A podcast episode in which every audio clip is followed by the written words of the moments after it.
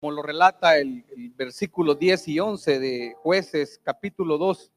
Y es aquí donde vamos a empezar a estudiar la palabra de Dios. Voy a pedir que inclinemos nuestro rostro, vamos a orar y pedirle sabiduría a nuestro Dios y sobre todo discernimiento de su palabra. Bendito Padre, gracias Señor le damos por un día más que usted nos da. Gracias por poder, mi Dios, obedecer ese mandato, Señor, que usted ha dejado de celebrar la Santa Cena y recordar, mi Dios, ese sacrificio que nuestro Señor Jesucristo hizo en la cruz por cada uno de nosotros. Pedimos, Padre, que en esta hora que vamos a abrir la Santa Escritura, nos dé discernimiento espiritual, que abra, Señor, nuestros ojos del entendimiento y que podamos, mi Dios, ser diligentes en obedecer cada uno de los mandatos que usted nos muestra en este día. Prepara nuestra mente, nuestro corazón. Quite, Señor, cualquier distracción que quiera desviarnos de conocer su voluntad hoy. Se lo pedimos en el nombre de Jesús. Amén.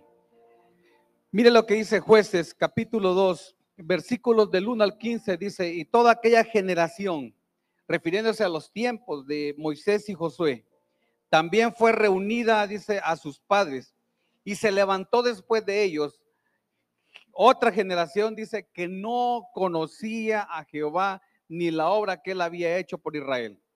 Después, los hijos de Israel hicieron, dice, lo malo ante los ojos de Jehová y sirvieron a los Baales. Me llamaba mucho la atención este texto de los jueces y es por la queja que Dios tiene contra su pueblo y aunque aparentemente es sencilla, déjeme decirle que es un problema grave. ¿Por qué digo esto?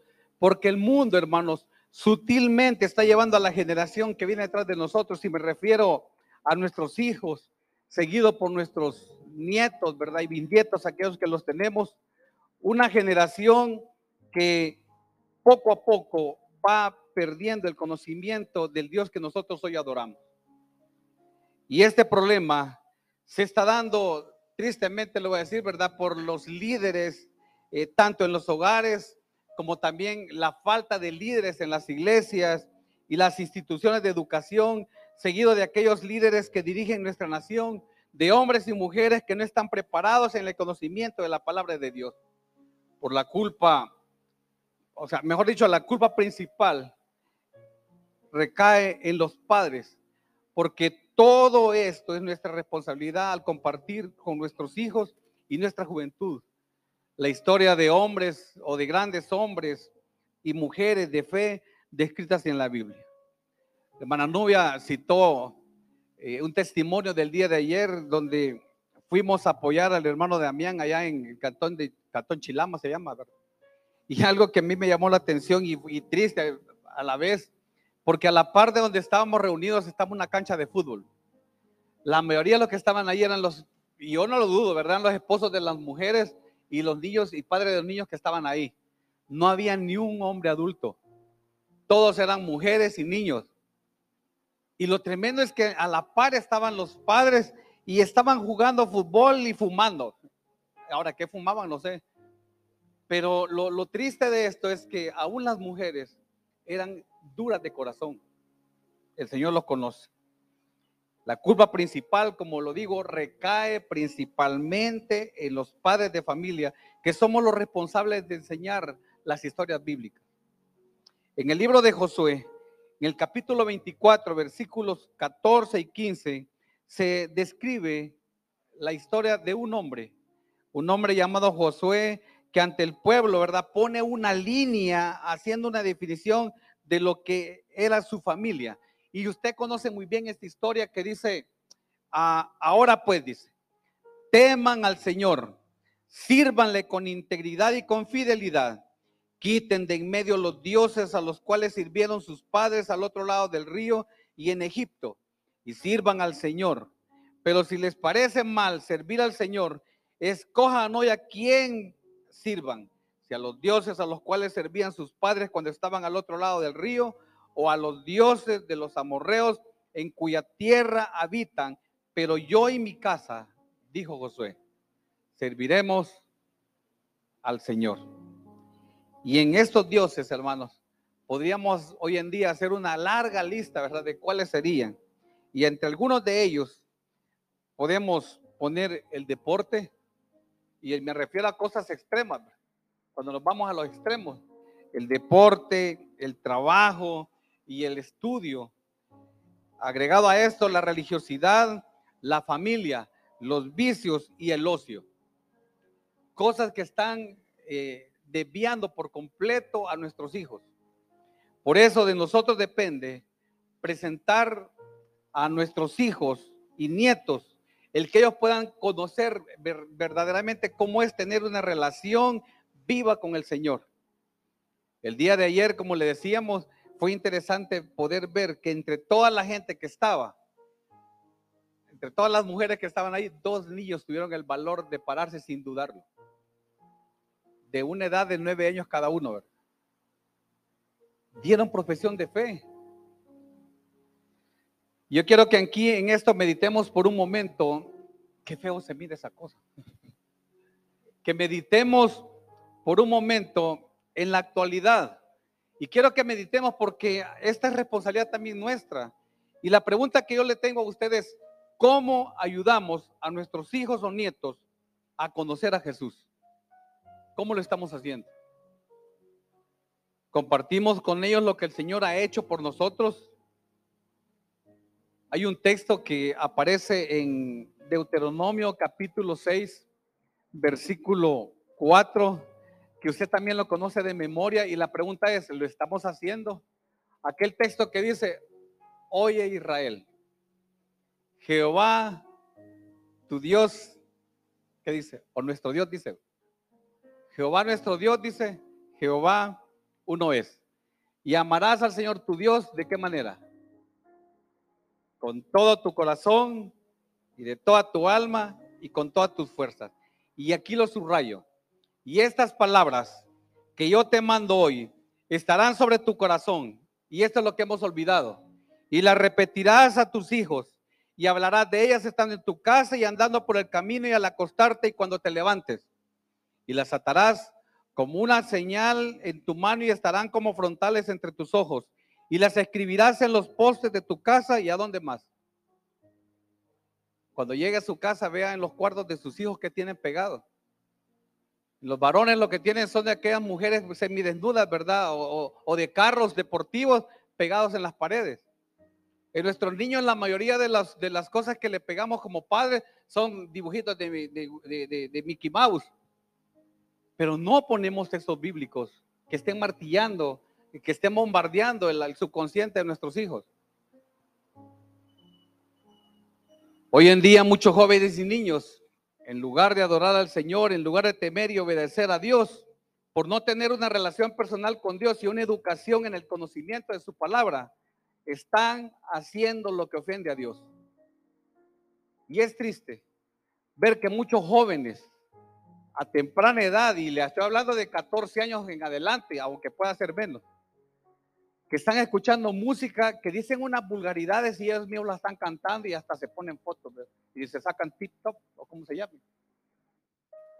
Y los padres hasta ellos mismos se las ponen. Cuando decía que están, nuestros hijos están abandonando al Señor, es porque nosotros mismos les estamos permitiendo que sus vidas sean influenciadas por la música, por las modas, las redes sociales, las costumbres o las prácticas que muchas veces son paganas que la misma familia está practicando. Lamentablemente le estamos permitiendo a nuestros hijos también las malas influencias de amistades que no temen al Señor. Y lo que es peor, ninguno de nosotros como padres les estamos estorbando. Tristemente hoy en muchos hogares cristianos, muy pocas veces las familias se están reuniendo con sus hijos por las noches a leer la Biblia o a orar. Los niños ya no están teniendo esa práctica con los padres de, escudriñar la palabra de Dios. Porque tanto los padres como los hijos pasan más tiempo viendo la televisión, pasan más tiempo en el celular o pasan más tiempo en los juegos de video que han olvidado que como padres la responsabilidad más grande es nuestra propia familia. Y entonces hágase una pregunta, ¿cómo voy a permanecer obedeciendo al Señor si yo mismo no estoy haciendo el ejemplo?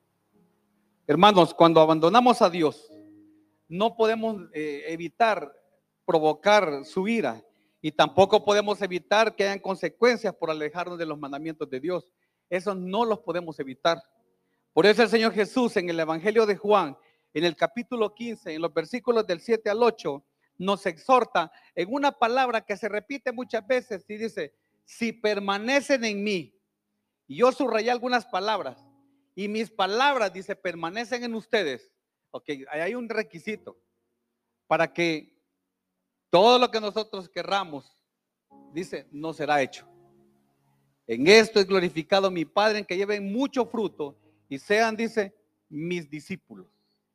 ¿Sabe cuál es la, la, palabra que nosotros no estábamos haciendo? Permanecer en Él. El Evangelio de Juan en el capítulo 15, y fíjese que yo me lo iba a saltar, pero ya no. Quiero que busque, por favor, el capítulo 15 del Evangelio de Juan. Y vamos a leer este texto desde el versículo 1 al 14 y es corto. Aunque se mira un montón de números, es bien corto. Y yo quiero que vea qué palabra es la que más se repite en estos textos.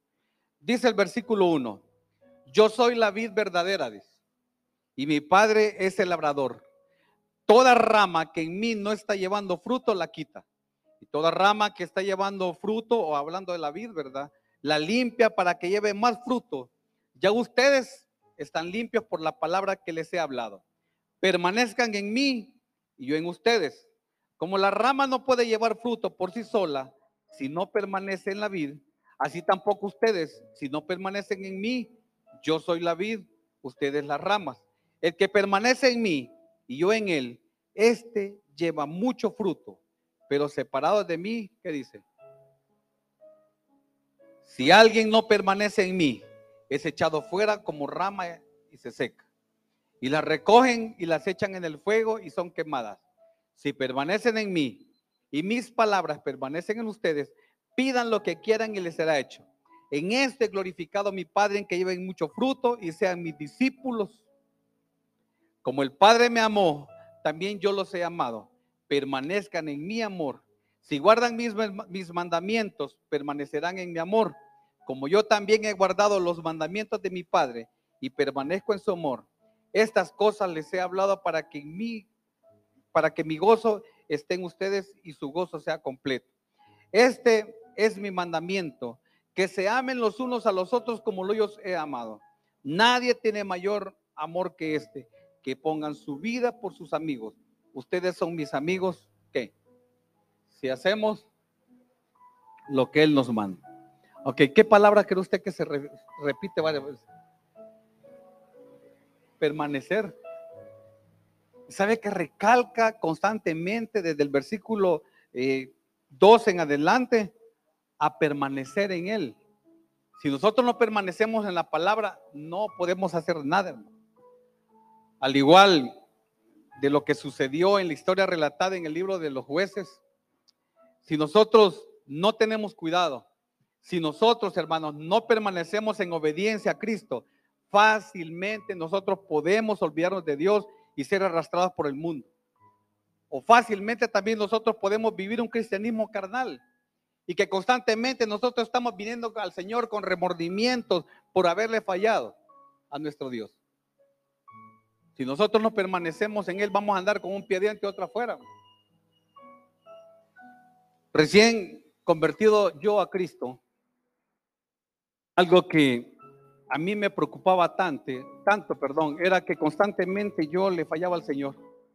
Y aunque yo sabía lo que era correcto, no podía cumplir con las promesas que, que yo mismo le hacía al Señor. Porque yo más tardaba en, en prometer, cambiar, que lo que yo le fallaba a Él.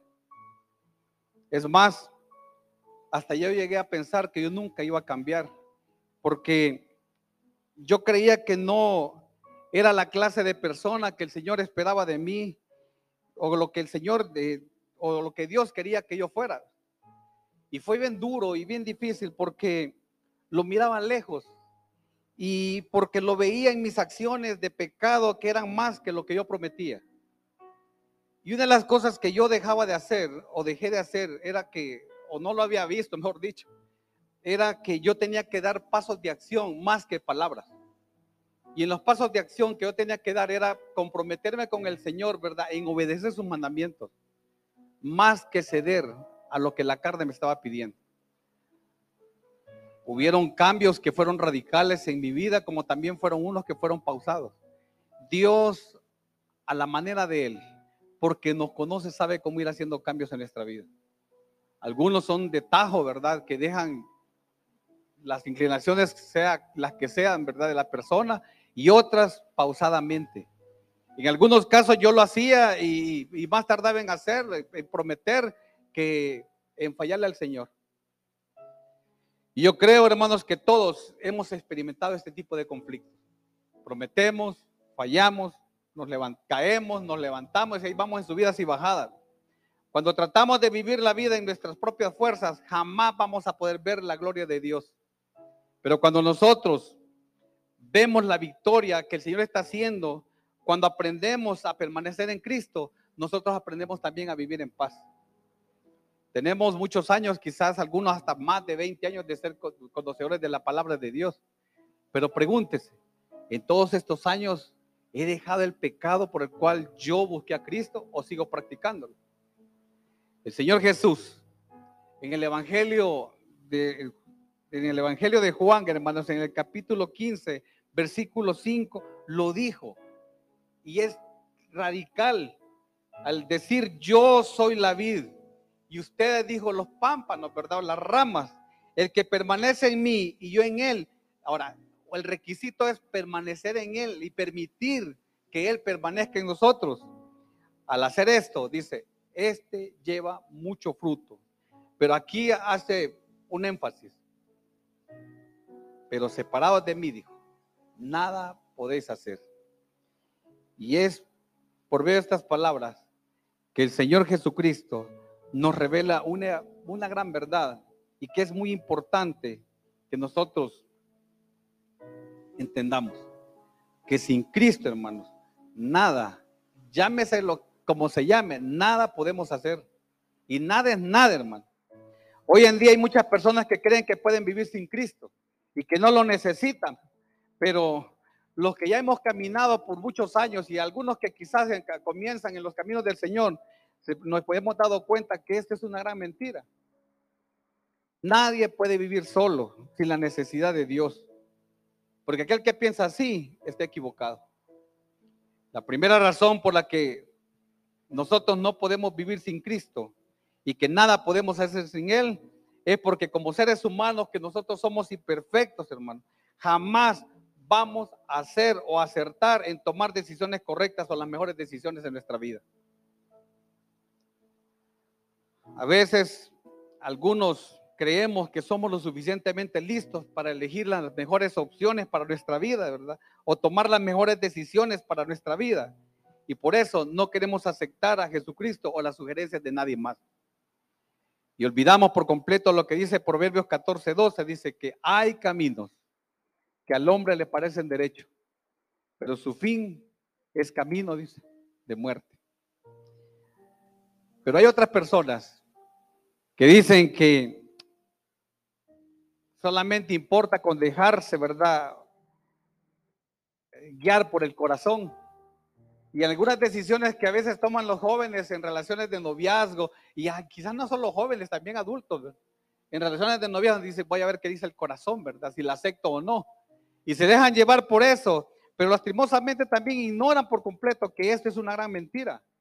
Porque podemos cometer errores grandes, porque el corazón, la misma palabra de Dios dice que es engañoso.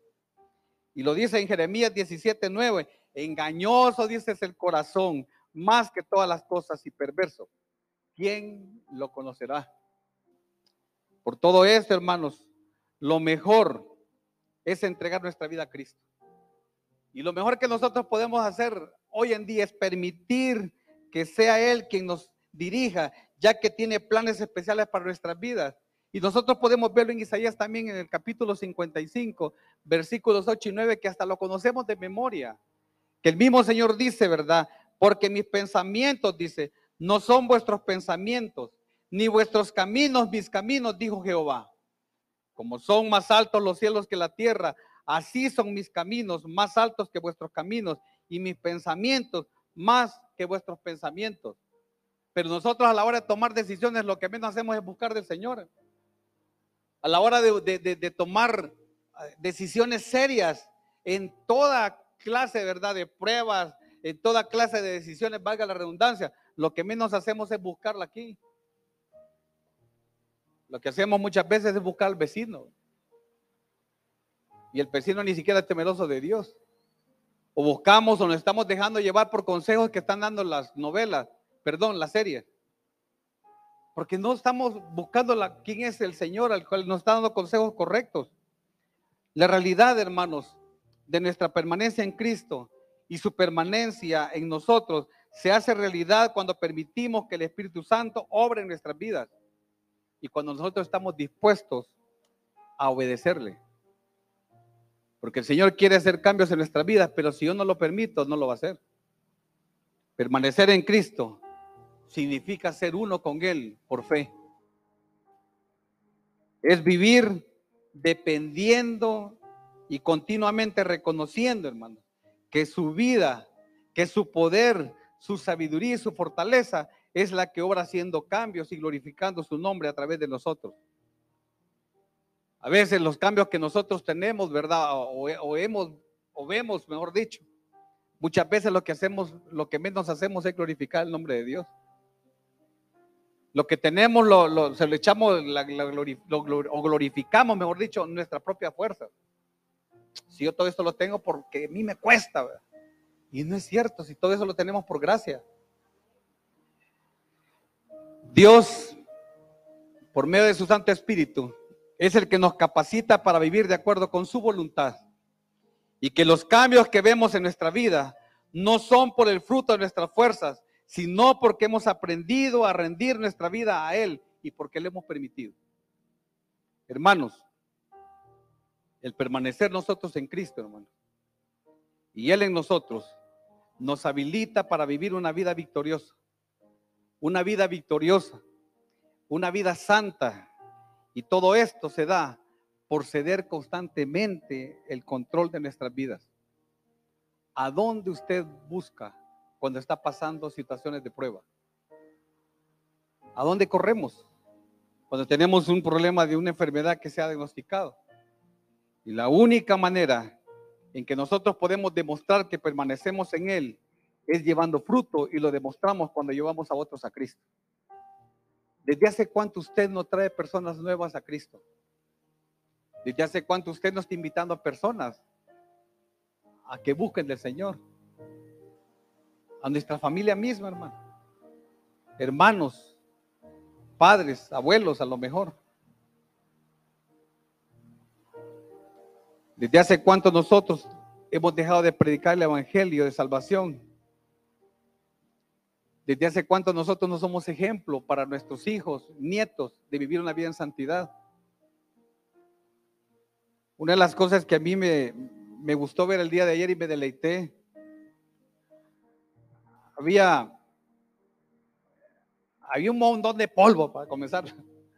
Pero lo tremendo de esto es que cuando comenzamos a jalar, bueno, comenzaron a jalar la silla los hermanos, porque nosotros estábamos tratando de ver cómo poníamos la piñata con el hermano Ricardo, y era un semerendo palo, primero donde estábamos. La gente empezó a acercarse, solitos, solitos empezaron a llegar las hermanas con los niños. Y a pesar que había sol, la gente estaba sentando sin quejarse. Quizás nos quejábamos más nosotros. Pero lo, tremendo de esto es que tuvimos que movernos del lugar porque la extensión no llegaba hasta donde nosotros estábamos, porque era al otro lado de la calle. Y la gente allá iba. No crea que el lugar donde estábamos era un lugar plano, bonito. No. Era todo feo el, lugar, hasta pasaba una gran quebrada ahí enfrente, ¿verdad? Que era donde salían las aguas de la, de la pila donde lava. Pero la gente ahí estaba me, deleité mucho escucharlos reírse. No tiene idea cómo se reían con el payaso que llevamos invitado, que se llevó el buen punto, pero era algo verlos a ellos, el hecho de reírse. Cuando íbamos en camino a ese lugar, solo nos recordábamos de, de aquellos paisajes que usted encuentra cuando va a Oriente, áridos, caliente, pero la gente se miraba que buscaba al Señor, solito llegaron, sin hacer tanta propaganda porque ya la habían hecho antes. Pero lo tremendo de esto es, ¿qué estamos haciendo nosotros para que conozcan de Cristo? La única manera en que podemos demostrar que permanecemos en Él, hermano, es llevando fruto y lo demostramos cuando llevamos a otros a Cristo. No hay otra manera. Cuando nosotros somos testimonio vivo de lo que el Señor está haciendo en, nuestra vida, ahí estamos llevando fruto a aquellos que lo están viendo. Pero si nosotros, nosotros somos aquí una cosa y en la casa somos otra, estamos engañados. Si usted aquí alaba al Señor y allá canta las de saber quién, ¿verdad? Y aquel que ni siquiera canta, que murmulla. ¿Qué estamos haciendo?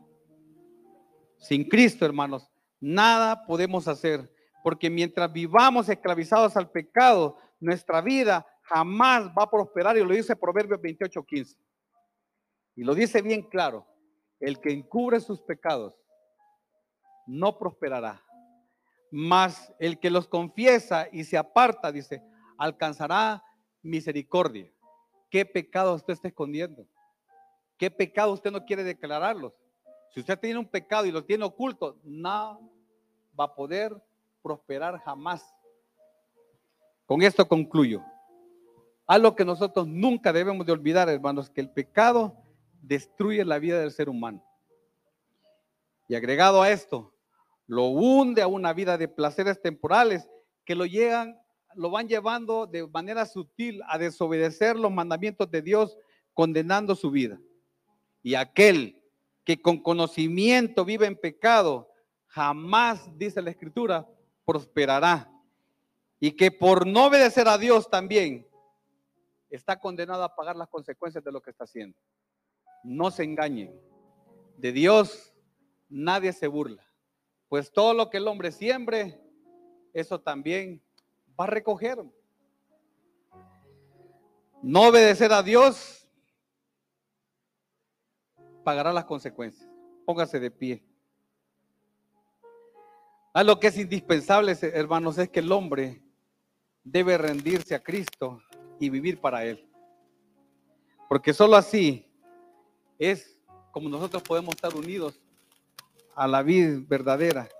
Y solo así, hermanos, cuando nosotros permanecemos en la palabra, cuando nosotros permitimos que la palabra haga cambios en mi vida, solo así puedo llevar frutos como resultado de permanecer en Él y nosotros en Cristo. Vamos ahora. Bendito Dios. Queremos, mi Dios, darle gracias, Padre, por su palabra que nos exhorta por mostrarnos, mi Dios, la manera correcta de poder, de cómo poder nosotros permanecer en Cristo.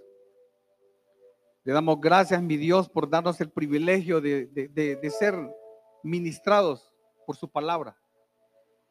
Por mostrarnos, mi Dios, que nosotros somos los únicos responsables que podemos afectar la generación que viene atrás de nosotros. Una generación que está siendo bombardeada de muchas formas para alejarlos de Cristo. Es lamentable que nosotros sutilmente nos estamos siguiendo también en la colada.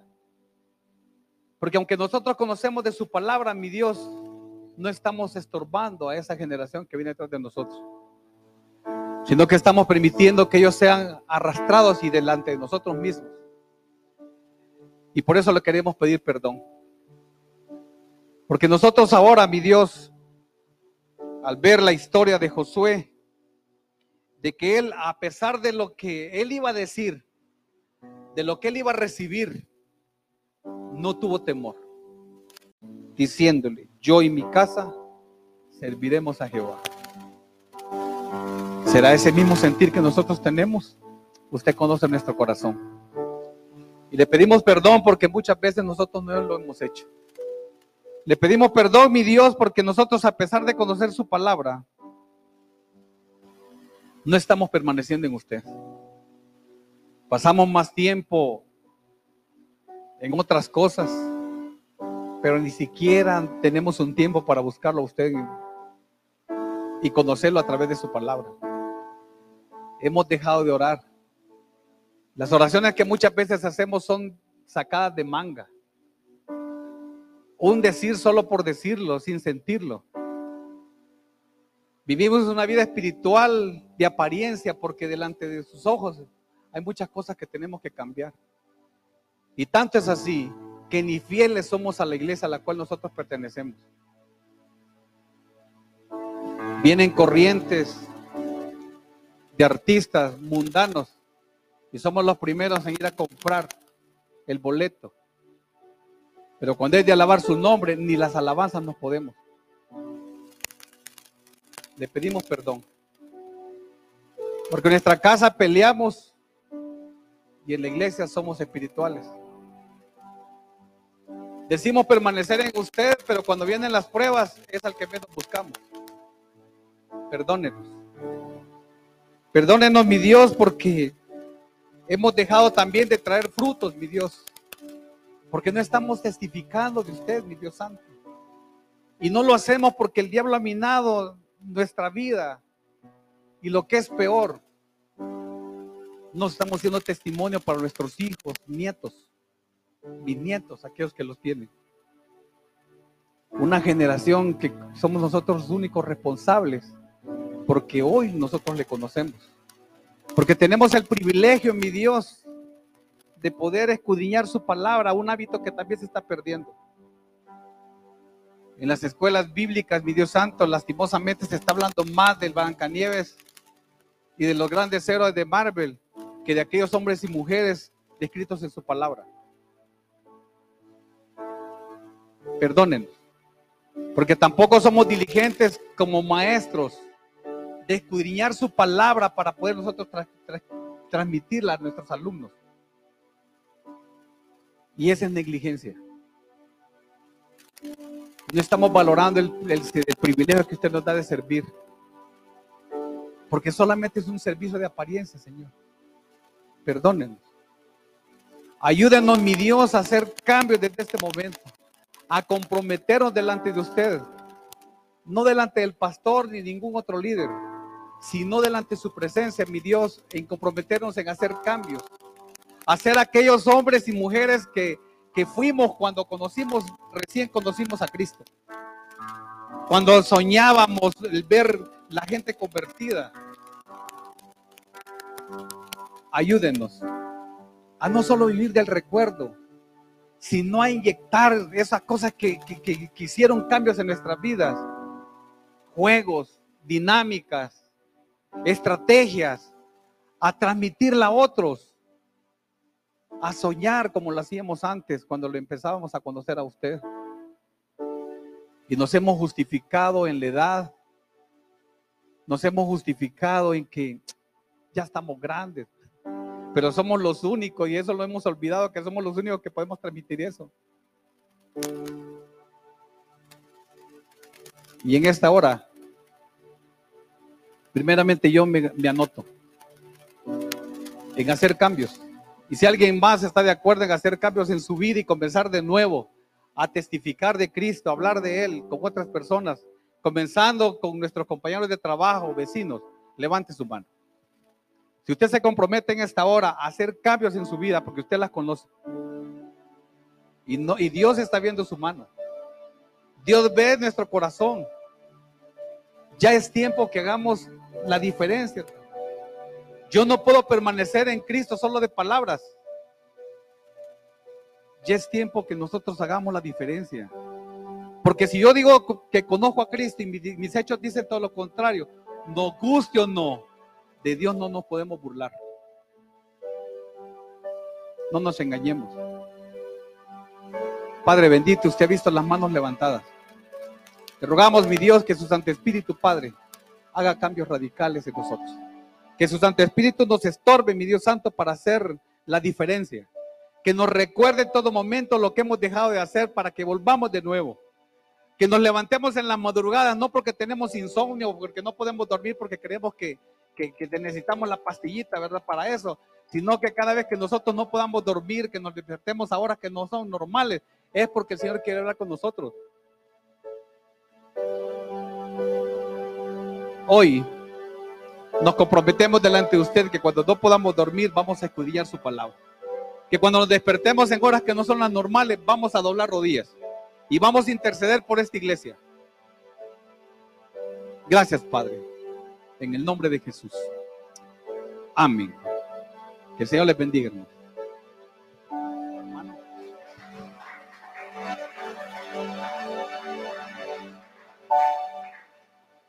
Amén. Quédese de pie, hermano, y quiero que en este momento terminemos en una oración por los enfermos. Mis hermanos que han venido enfermos, yo voy a pedir, si usted está a la par de alguien, ponga su manita a la par para bendecirlo, por favor. No nos vayamos sin bendecir a mis hermanos. Si está a la par suya,